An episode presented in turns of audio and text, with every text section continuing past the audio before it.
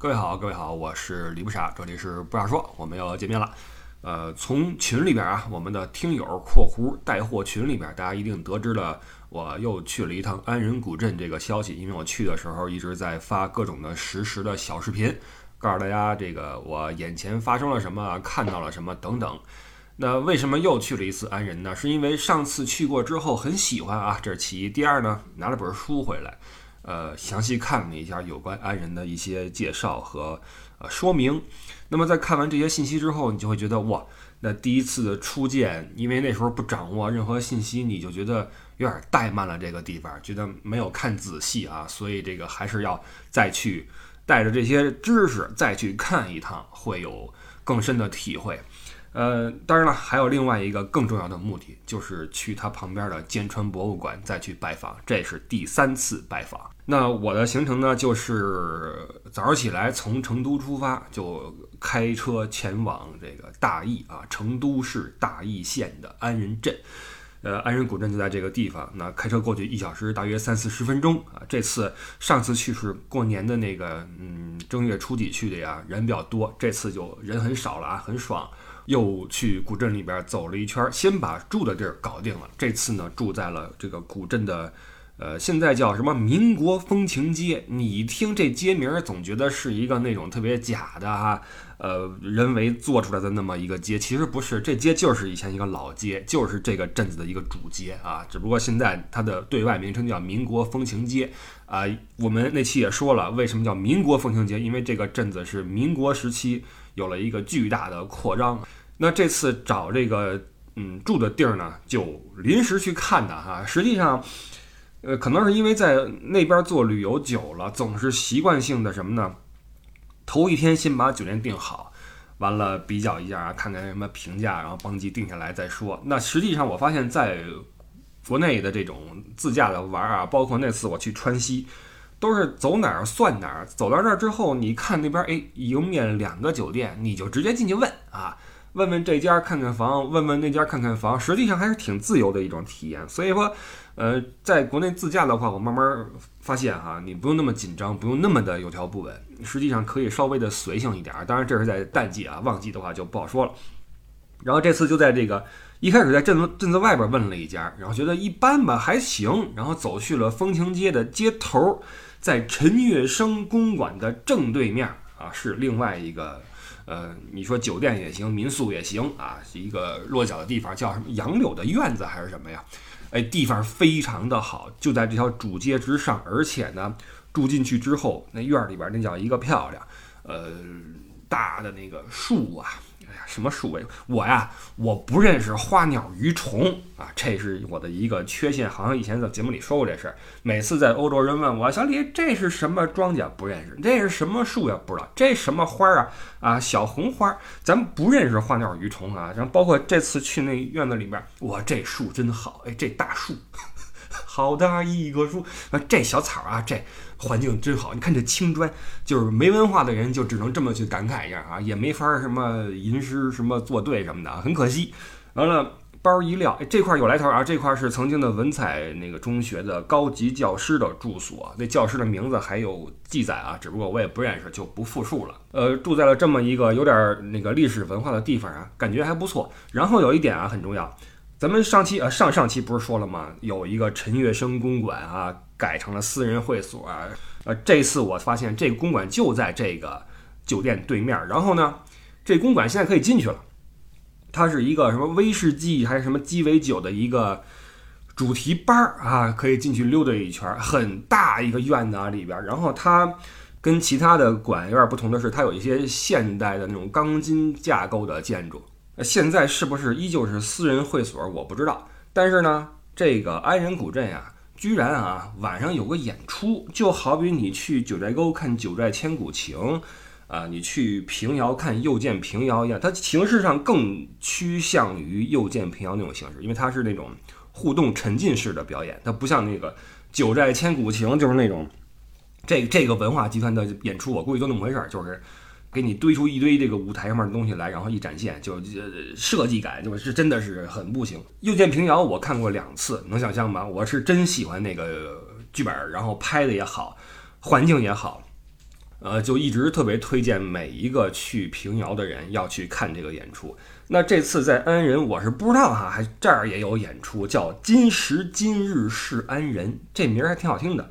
它的编排模式也是那种沉浸体验式，也是这种有一些时空交错的、嗯交织的爱恨情仇啊、家国命运啊等等。因为平遥就是那个说。呃，王家人从那儿出去之后哈，在祖国呃不是世界各地啊什么的哈，然后寻根的故事嘛。那么这个安仁古镇也穿插了一些这样的情节，但是呢，我没法细说，因为我没看。为什么没看呢？很简单，票价三百八十元。我是觉得，因为他的这个演出的场所没那么大，他就是在这个全卫生公馆左右那几个公馆或者老房子吧，给打通了。那你在这个几个嗯公馆的之间呀，能够走动啊，跟着演出一起走动，呃，但是我觉得你这么小的，你又见平遥是巨大，在城外的一个大厅里边去去走啊，那个是真的是很厉害。但这个我觉得规模肯定大不了。完了，你这个故事再怎么吸引人，我三百八一个人。这让我这个本不富裕的家庭会更加的雪上加霜，所以我就我就我就放弃了啊！完了晚上就听着那个门口啊，就开始演出了，八点半吧，说这个各位父老乡亲们什么的哈，就开始那种互动式的演出就开始了，呃。据我观察，观看演出的应该不到十个人啊。这个一是淡季，再一个这票价，我觉得真的是狠了点儿。就是安仁古镇，它作为一个名气还没有那么大的一个旅游地，我觉得现在这个阶段是不是可以稍微的啊那个温柔点儿是吧？亲和一点儿，这个是让我觉得实在有点狠。那么这个陈月生公园里边那些钢架的结构的东西啊，应该也是为了配合这个演出。做出来的那种灯光的台子呀什么的哈，我相信效果会是非常非常的好，这是一定的。只不过确实是啊，大家自己衡量吧。三百八一个人啊，然后晚上我就在那个高级教师的曾经的住所里面沉沉睡去啊，梦中也没见到什么古人先贤什么的啊，就就睡过去了。呃，安仁就吹的差不多了哈，我觉得这个这地方真的是很好，我推荐各位来。那么今天我们要聊的是什么呢？是想说剑川博物馆呢？哈，这之前我这我这个铺垫有点长了。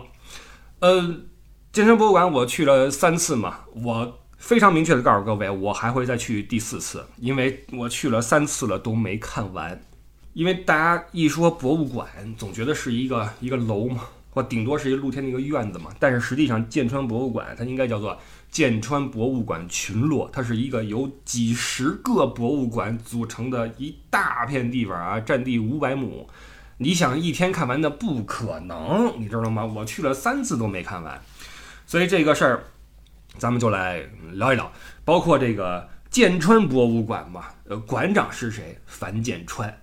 那你要说这个馆，就必须得说这个人，因为你把这个人给他稍微的了解一番之后啊，你对这个馆的性质啊来由会有一定的呃理解。所以我们先说一说这个呃樊建川这位先生是怎么回事儿哈。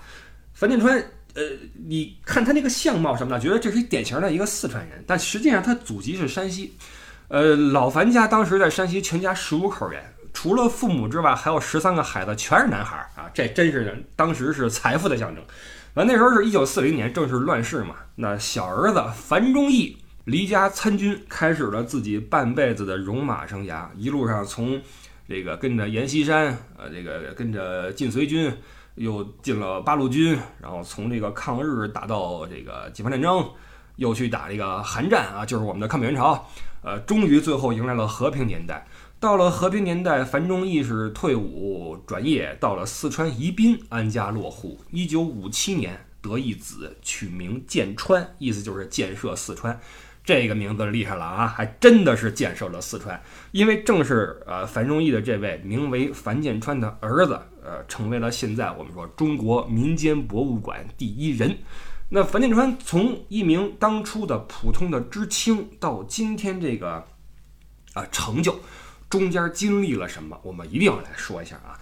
一九七五年是樊建川高中毕业，去宜宾县的日成公社成为了一名知青。去了之后也是要积极劳动啊，以至于这个曾经饿昏两次啊，这个敢想敢干啊！这这哥们儿我要做定义，就是这哥们儿是一个实干家啊，绝对是一个干事儿的人，有股狠劲儿，有股理想主义情怀啊，我是非常喜欢这个人的。那樊建川后来为了想去当兵嘛，啊，就毛遂自荐，这个要入伍，本来这个身体啊不合格，完了这个找这首长给人家什么，我有才艺啊，我表演书法，什么吹拉弹唱，用各种方法让这个首长就实在不行了，磨不过这个小伙子，行，那你就进来吧。于是去当了兵。到了一九七七年，那时候全国高考一恢复啊，樊建川一看命运的转机来了，于是积极准备复习功课呀，备考军校。全军八十个人报考，只招一个人，招的就是樊建川，考的是西安政治学院。从那毕业之后，到了重庆，在重庆三医大教书，一教教了八年。八年之后又辞去，你看他这一路实际上都是达成所愿啊！我做知青，我当兵，然后转业，我考高考考上，然后学校出来教书，教了八年。按说那个年代大学教师是很好的工作啊，不干了。八七年转业到这个呃宜宾地委，呃就就等于到了体制内，一干干了三年。这三年不得了，一路高升，到了一九九一年做到了宜宾市常务副市长。这个是很多人感到不可思议的一个事儿。然后我还看那个电视里边采访他这段经历，他说：“我三十四岁做副市长离谱吗？不离谱呀！我这个年龄包括我的履历都合乎标准呀。我是完全是合规走上来的，因为我走得多，见得多，我的能力强，我自然就往上走嘛。然后我就做了副市长。完了，你按说我们来说都到副市长了，你就总是稳定了吧？又过三年又不干了。樊建川跟着朋友。”凑钱合伙开了一个建川房屋开发有限公司，呃，为了做这公司也是破釜沉舟啊，带着家人就辗转在成都，然后蜗居在一个小屋子里边哈，一度是山穷水尽啊，终于熬到了什么呢？就是国务院开会了，说我们这个房屋啊，以后是商品房了啊，我们单位不再这个提供福利房了，这一下樊建川活过来了。到了二零零一年。他的企业已经进入到了四川省的前十强，登上中国富豪榜的前二百名。这是樊建川，已经是赚得盆满钵满。那就怎么说？你你你你副市长也干过，你房地产开发商也干过，都钱到这份儿上了，那是不是该收手了？或者说就差不多了？不，樊建川说：“我还有一个理想，什么理想呢？”樊建川有个爱好是收藏啊，因为从他们家过去的这种身世来说啊，因为父亲被关过牛棚，完了也经历过战争，呃，他也经历过历史的动荡时期。他有一个爱好就是收集报纸、呃传单、简报啊，记录这个历史，或者说通过这些事儿来记录当时那个时代发生了什么。包括他在西安念过书嘛，就去逛古玩街，跟着这懂行的人一块收这些老物件，不是什么古董啊，未必是古董，收一些有这个时代价值的玩意儿。那收着收着，觉得这玩意儿一是好玩，但也有一个是太费钱，就是自己做市长也好，做什么公务员、教师也好，都无法支撑自己这个收藏这个爱好。所以到了这个有钱之后啊，做房地产做火了之后，这樊建川收玩意儿就收得更猛了。有一次啊，有一次在这个塘沽。看到一个施工工地嘛，正在炸一个碉堡。一问这个施工人员说：“这是抗日战争，呃，留存下来的一个碉堡。”赶紧付钱，把这碉堡整个五十吨的碉堡从塘沽运回了四川。这个碉堡就是现在建昌博物馆你进门之后的一个那个大碉堡，路中间啊一个一个收藏，他从塘沽买回来的。包括还有一个。啊，在我们的文化市场上有本书叫《敌岛敬夫日记》，这个是一个侵华日军，呃，一个普通的一个士兵，从进中国开始，呃，从三七年八月份进中国到四零年三月份回日本期间，每天都在写日记，包括摄影，非常详实的记录了他以及这个日本的部队在中国的三年期间，在中国的一些所作所为和。嗯，所见所闻吧，每天都不曾间断啊！一个保存非常好的一个日记，在天津的一位收藏者的手里面。这天津这个老先生呢，一直是想把这本日记啊，就给博物馆，但是呢，不是给，而是等于卖给你，对吧？因为我这也是古董嘛，有收藏价值嘛。呃，聊的是这个卢沟桥抗日战争纪念馆，这纪念馆觉着老先生开价有点高。所以两边一直没谈拢，这东西就一直在这个老先生手里边搁着。老先生最后都八十多岁了，一听说樊建川有这么一个人，四处在搜这个抗战的一些文物，主动联系建川，说我这儿有本好东西。樊建川当天听到消息之后，当天飞去了这个天津，当天就拍板把这玩意儿给买下来了。我估计价码不低，呃，毕竟是卢沟桥纪念馆没买起嘛，然后这樊建川一人给收下来了。这是一本极其好的完完整的一个日记啊，八大本，中间二百零八张照片，全是这个日军侵华的血证，被樊建川给收走，然后最后做成图书出版了嘛。所以他的这种收藏，一是有爱好，二有能力，所以就保留了，或者说他把很多遗留在民间的这些历史瑰宝啊，集中到了一起啊，自己都收到了自己家里边。完了，在二零零一年的时候呢，那时候这个樊建川拿着自己东西啊，去这个卢沟桥参加一个这个展出啊，一个抗日纪念展，把自己的展品拿过去，说一块儿来展一下吧。藏品一带到北京，国家文物局一看傻了。当场有十四件物品全部被鉴定为一级文物，呃，你也不能没收，对吧？这是归人家的。樊建川一看，行，这事儿能整，我要建个博物馆，我要把这玩意儿给全中国人看，给全世界的人看。所以这个这个从年少时期就在心中的一个爱好吧，随着自己的能力的增长以及这个，对吧？机会的增多，终于成了他后半辈子要去忙的一个事儿，就是去建博物馆，而且。不仅是要建一个博物馆，而是要建一群博物馆。那么，如果你想建一群博物馆，你首先需要什么？呃，钱有了那，但是得有地。于是，樊建川就往返各个大城市，什么北京、上海、重庆，包括四川省，去游说当地政府，说我要建这么个玩意儿，我要地。人说你要多少亩？樊建川说我要五百亩。人说你少来啊，你们这种搞房地产的骗子我见多了。你们要个五百亩地，二十亩你建个博物馆，剩下四百八十亩你建个商品房啊，然后挣钱去。谁不知道你们这个套路呀？这都是老老套路了。樊建川说：“不是啊，我我冤呐，我要我要建三十个博物馆，一个博物馆得占二十亩地，三个得占六百亩，我才要了五百亩，我我良心啊，是吧？这个一一直是是是谈不拢。最后呢，有一个小镇，相信了樊建川这位先生，答应给他五百亩地，让他去搞自己的博物馆梦。”这块呢，我们要插进来一段小小的历史，就是川军出川抗战的这么一个一个事儿啊。一九三七年七月八号，这是卢沟桥事变之后的第二天，当时时任四川省政府主席的刘湘立即致电蒋介石，呼吁全国总动员一致抗日。过了一个月，八月七号，刘湘乘飞机到南京出席中央召开的国防会议。说，如果说竭力抗战的话，我们四川可以出兵三十万，供给壮丁百万，以及粮食若千万担。蒋公一看，行啊，那就任命你为四川集团军总司令，于九月一日带领川军奔赴抗日前线。呃，无奈的是，刘湘是带病出征啊，然后随后旧病复发，在一九三八年一月二十号在汉口去世了。死前，刘湘或者说到今天吧，刘湘留了两句话，第一句是。我打了几十年内战，说出来没脸见人。如今外敌入侵，正是我全力报效国家、建信于国人的时候。第二句话是：抗战到底，始终不渝。敌军一日不退中国境，川军一日誓不返乡。他的这个话啊，作为川军总司令，这个话激励了无数的四川的抗战的英勇的士兵啊，成为自己的一个一个精神力量。那么他逝世的消息一传出，蒋委员长跟国民政府就。第一时间去陵前吊唁啊，追封刘湘是陆军一级上将，举行国葬。毛泽东那会儿也说啊，说刘湘这么一走，川军失一主帅，国家失一栋梁。那么这个历史我们不多说，为什么要提这个刘湘？上上期节目或者我们这期节目一开头说了哈，这个仁者安仁，安仁古镇，古镇上最大的一户人家，大家还记得吗？刘氏家族。那么这个刘氏家族出了几个兄弟，非常能干，其中一个叫刘文彩。这个刘湘正是这个刘文彩的侄子，那这个历史就有点逗啊，就是在樊建川的爸爸樊中义跟着阎锡山抗战的同时，刘湘也在率川军出征，而樊中义的后代樊建川为了建博物馆拿不着地，一筹莫展的时候，向樊建川伸出橄榄枝的小镇，正是刘湘和刘文彩的老家安仁古镇。这个两边的一牵手就是一个双赢的政策，因为那时候的安仁跟现在完全是不一样。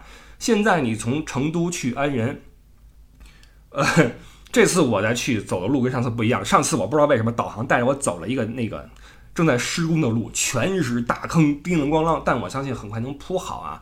这次我再走，走了一个那叫什么成温琼高呃快速通道还是什么呀？大路畅通，设施完善。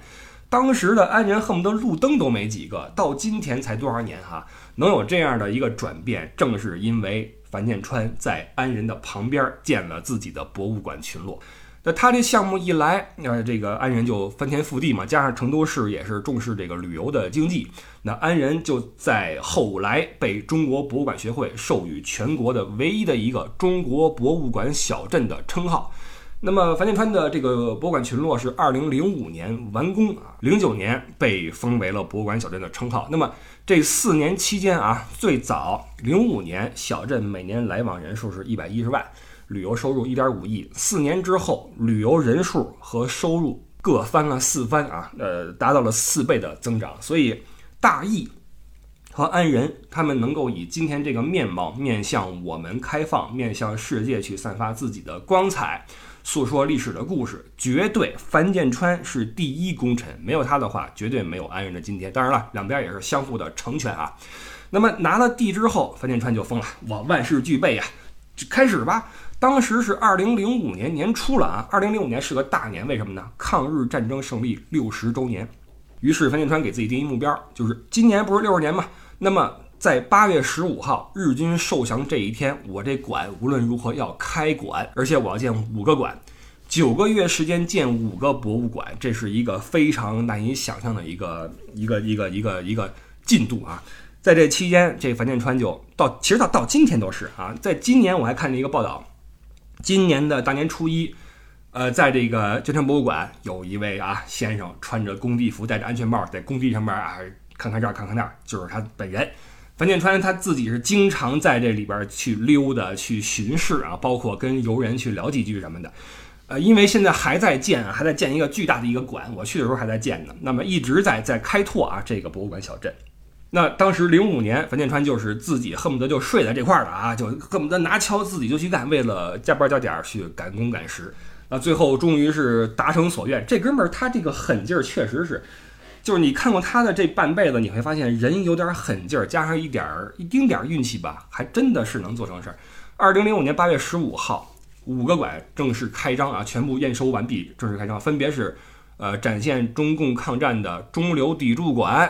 反映国军抗战的正面战场馆，纪念美国援华的飞虎骑兵馆，以及侵华日军罪行馆和步区战俘馆，这些馆啊，这个一经开张，效果怎么样？我说一个小事儿，当时很多这个美国的这个老兵啊，飞虎队的老兵啊，呃，来这个馆参观，到了飞虎骑兵馆，看到那些呃。曾经的飞虎队队员的这个照片和那些遗物的时候呢，情绪失控，一度是放声大哭，因为都是自己当年的最亲密的战友，把鲜血、把生命留在了中国这块抗战土地上。那么一个。怎么说？非本土作战的老兵看到这些展品都有如此大的触动，你更何谈我们中国人作为被侵略的一方，作为抗战胜利的一方，作为经历了这么多磨难的一方，看到这些史实和展品的时候，我们的心情会有多么大的触动？实际上，这一批馆还都是跟抗战有关系的嘛。那么后来这个馆随着这个越建越多，收藏展品也是越来越多嘛。那么就展现了中国历史上各个时期的一些啊，那个这个怎么记录啊？所以这个很多人会说，建川博物馆到底什么博物馆？是不是一个爱国主义教育基地，或者说抗战博物馆？是不是都是那些抗日的事儿？都是这我不去了，因为太虐心了。不是说我不喜欢历史，而是我不愿意看到这么血淋淋什么七三幺什么的，我沉重，我不舒服。你也不用这么想，因为这个博物馆呀，你可以看作是一个。中国历史博物馆，而且是怎么说呢？历史生活博物馆，因为它是跟樊建川这位先生的他本人的呃爱好方向以及他的亲身经历是有巨大的关联的。你想，他父亲啊，戎马半生，他又生长在动荡的年代，呃，做过知青啊，做过房地产开发商，完了，这么一个人，用他的视角给你展现出。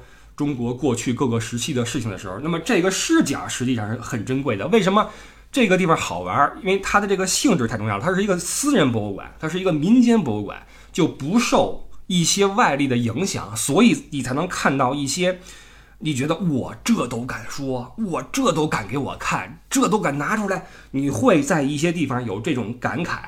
但是它就是历史事实啊。我们说，我们一直说要尊重历史、正视历史啊。日本，你们敢改教科书？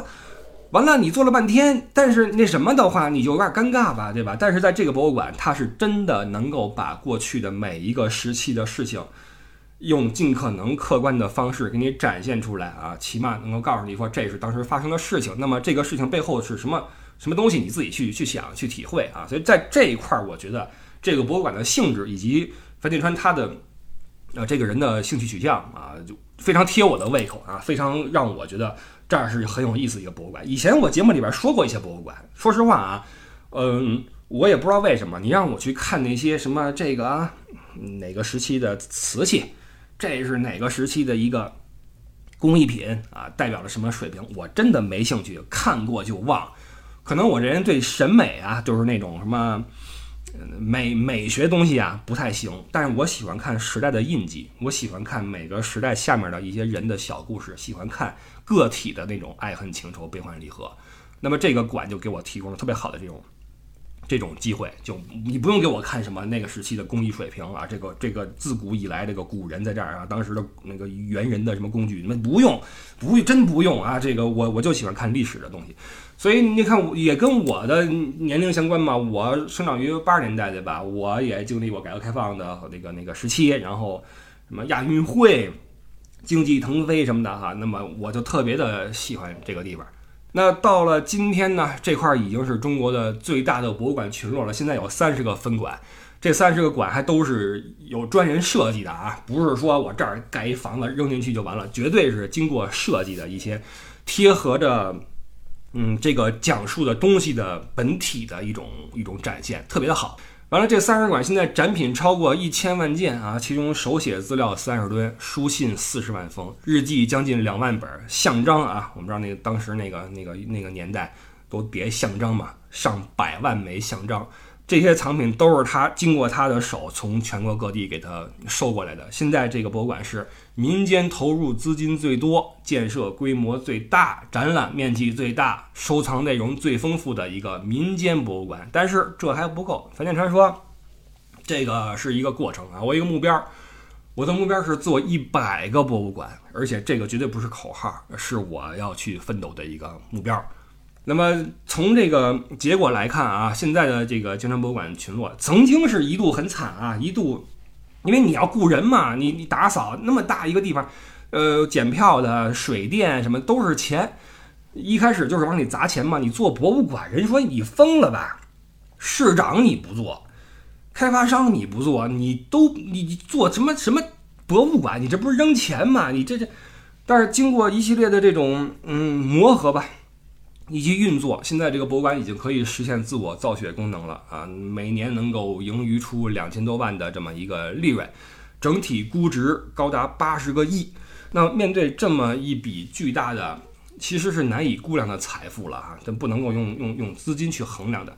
面对这个财富，以后怎么办？那你你你人走了以后怎么办？樊建川说：“等我人没了，整个所有的金川博物馆全部归国家。”樊建川说：“一个民族要有记忆，历史是不能够被遗忘的。四川有两千多家房地产开发商，不少我这一个啊。中国有十四亿人，绝大多数人都应该过着非常平淡的生活，但是也应该有人挺起脊梁去敲响警钟，记录历史。我就是一个收藏癖啊，我就是个博物馆馆奴，我想做一个敲钟人。所以说，这个博物馆我是这是我的使命。等我死后，这馆就。”交给国家，我们家里人不要，这就牛了啊！他还说过一些话，说这个我死之后，把我这皮呀，把我这皮剥下来，崩成一张鼓，这鼓就放在那个博物馆里边，谁想敲谁敲，敲一下的话，然后那个边上有一个那个给我放一个电视，我给他唱首歌啊，完了唱歌之后他必须得捐钱，捐多少钱？这是他给一个青山博物馆的一个贡献啊。就各种的豁达的这种这种玩笑了啊！你说是玩笑也行，你说什么也行啊。总之，这个人，关于这个人，我们就说这么多啊。这个我是非常敬佩这么一个人。这哥们儿他是对吃穿毫无追求，坐飞机都坐经济舱，是这么一个人，就完全不讲究个人的享乐，一心一意去搞这个博物馆，是个博物馆管吃啊，是个管吃。就是我们也不好，我也不了解他，所以我也不喜欢，就是。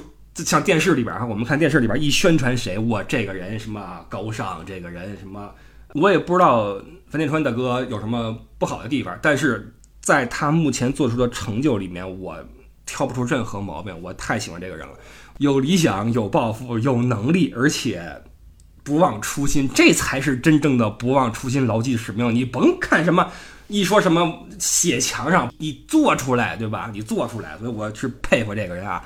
我我甚至想过，就是要不然我去找他，我聊期节目去，你行不行？是吧？我愿意，我愿意永远的为剑川博物馆背书，我愿意永远的为剑川博物馆做宣传。我特别希望有很多人能够因为听了我的节目，对这个博物馆有兴趣，然后去了之后有自己的收获，然后一去再去，像我一样啊，我还要去第四次。然后我我甚至想过哈，就这个馆，因为我现在我也在成都，这馆要不然我我我我自己研究研究，我弄个什么材料，我去做那个讲解员呀，对吧？但是一想不行啊，你你连个连个演出都看不起，你还给人做。还是先挣钱吧，对吧？挣钱才是要务，好吧？所以这个事儿先先放一放吧。总之，我是非常喜欢这个人，也很喜欢这个馆啊。那么，这个关于樊建川这个人，包括这个馆怎么建起来的哈，这个事儿就先搁一边儿，然后。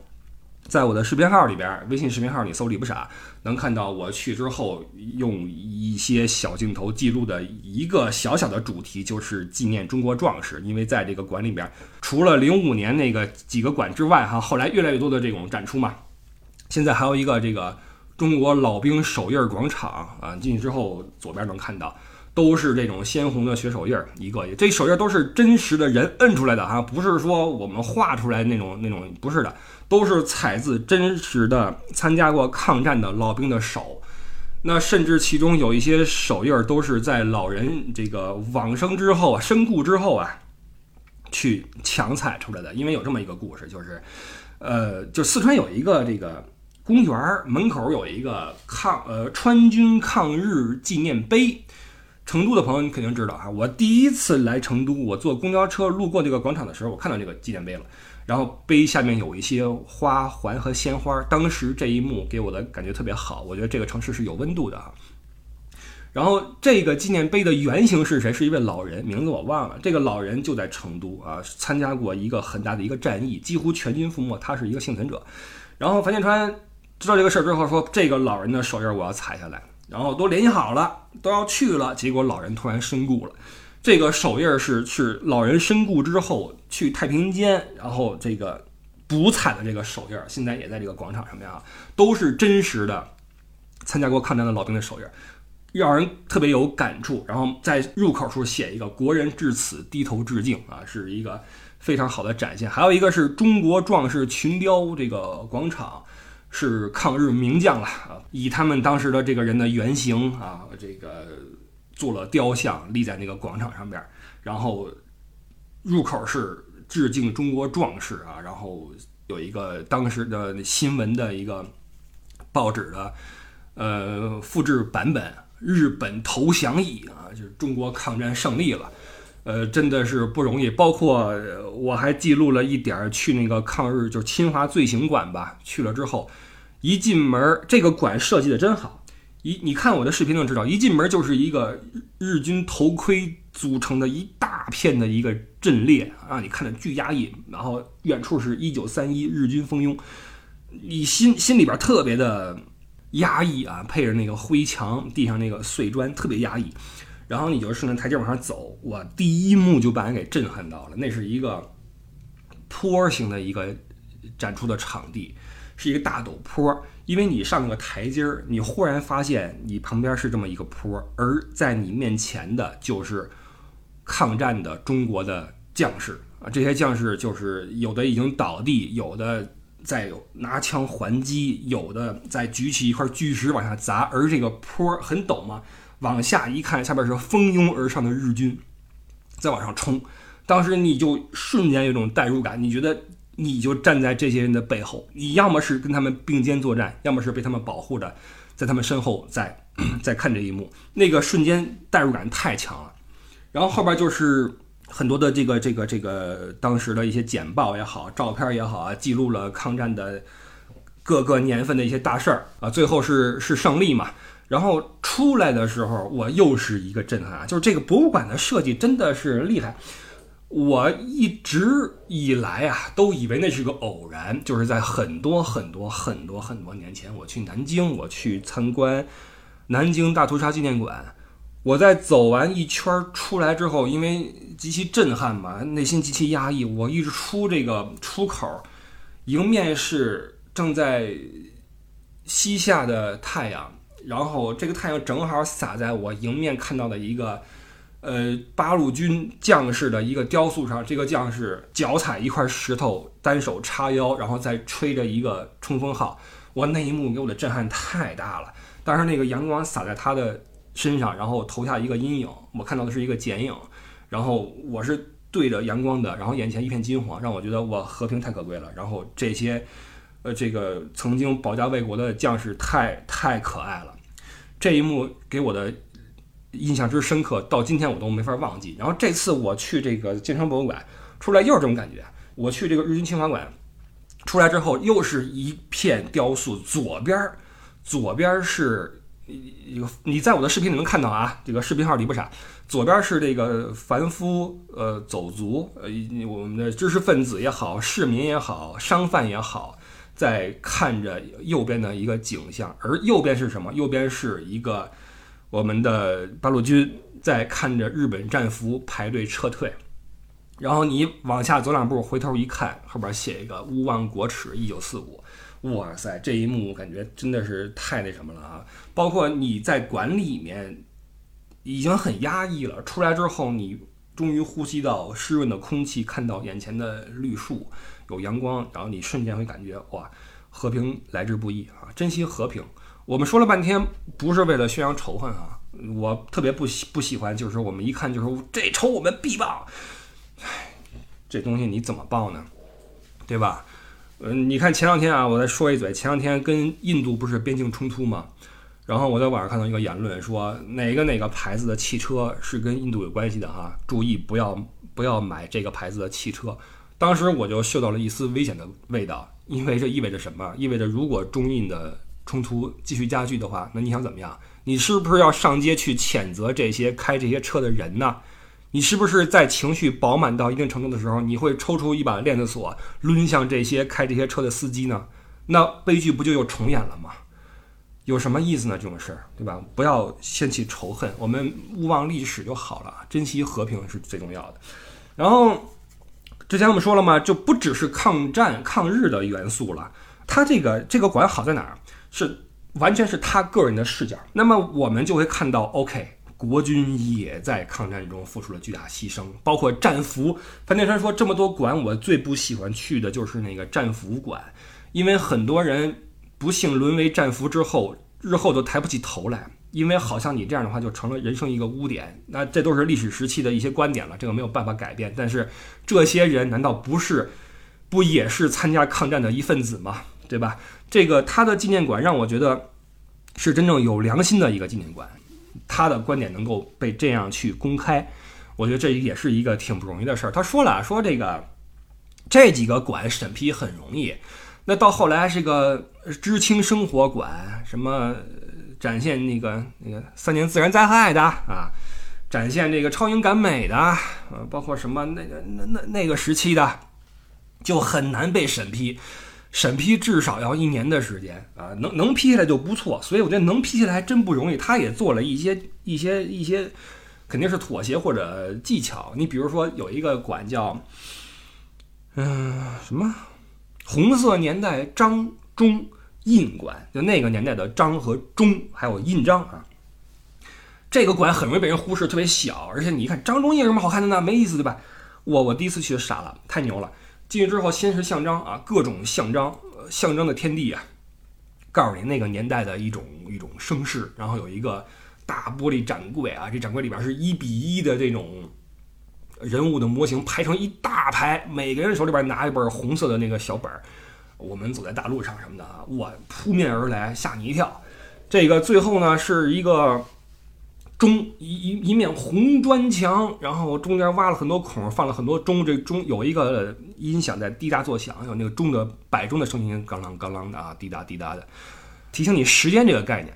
然后你再一转，转去了一个大的一个，嗯，一个圆圈的这么一个围围墙里面啊，然后这里边什么都没有，只有中间有一个话筒啊。你走去中间之后，你会发现你一说话，这个回声从四面八方传来，我那个回声的效果特别特别好。然后墙上那一圈黑白照片都是十年之间的那个照片的记录，然后里面什么都没有，只有一个话筒，然后你说话旁边全是回音。这个回音是哪来的？都是每一块红砖传回来的。太牛了！我觉得这个反电砖太牛了，这个寓意我觉得够够可以啊，可以可以可以。所以这个是就是这个人和这个馆有生命和可爱的地方嘛，对吧？那么这个馆你要去的话，我建议你去看一下啊。然后还有一些呃知青生活馆，我去了三次嘛，每次都是不同的馆。我最近这次去的是知青生活馆，我的天哪，太惨了！因为我妈就是老三届，我的天。我跟他去过一次啊，就前不久我去那次。我说咱们去那个知青生活看看你们那。他说我不去，说你你别带我去 去去看这些痛苦回忆，我不去啊。他一提这事儿就根本就不想提，就恨不得那个你牙根痒痒啊。我说那那那得了，那我这次我自己去吧。我一去，我靠，那太惨了。网友群里边发了好多照片和视频嘛，当时那些那年代的一些惨剧啊。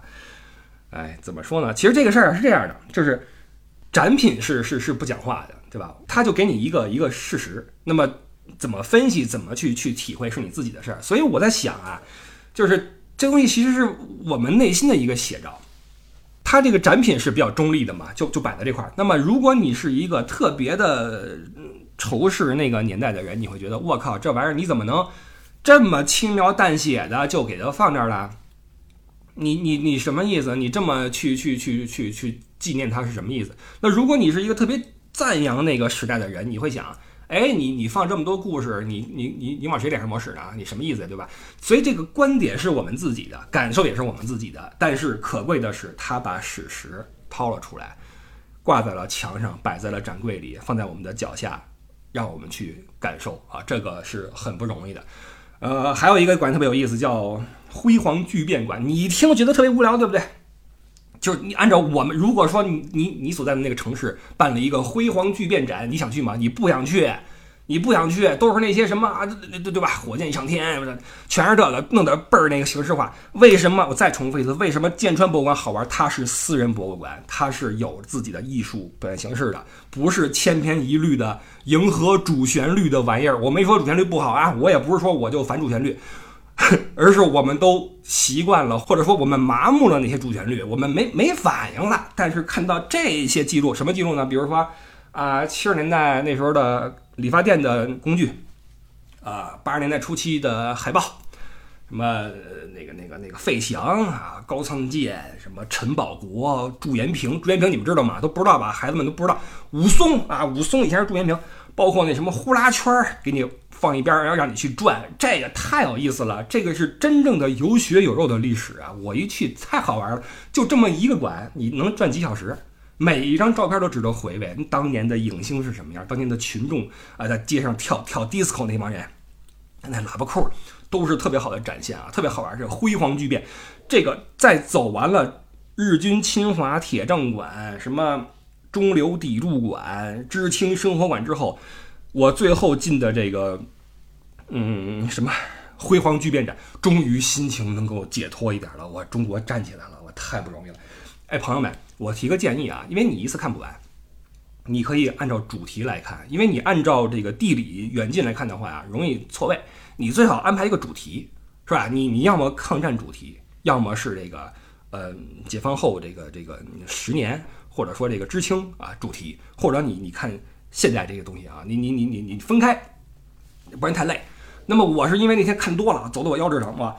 先是什么抗战，完了解放了，我这反那反，完了十年，我天，上山下乡，好嘛，超超沉重。我跟你说啊，有时候你看到因为内耗，因为历史的一些荒谬的决策导致大的悲剧发生的时候的心情啊。可能会比你看到我们民族遭遇外因遭遇外敌而而而而不幸而更加沉重。我跟你说，真的，因为你会觉得这东西太冤了。日本鬼子来我们打，这是必然的，但是有些东西其实是可以避免的呀，或者说太惨了，那个时期太冤了，所以心情无比沉重。完了，终于进入到了辉煌巨变馆，哎呦，我我我活过来了啊！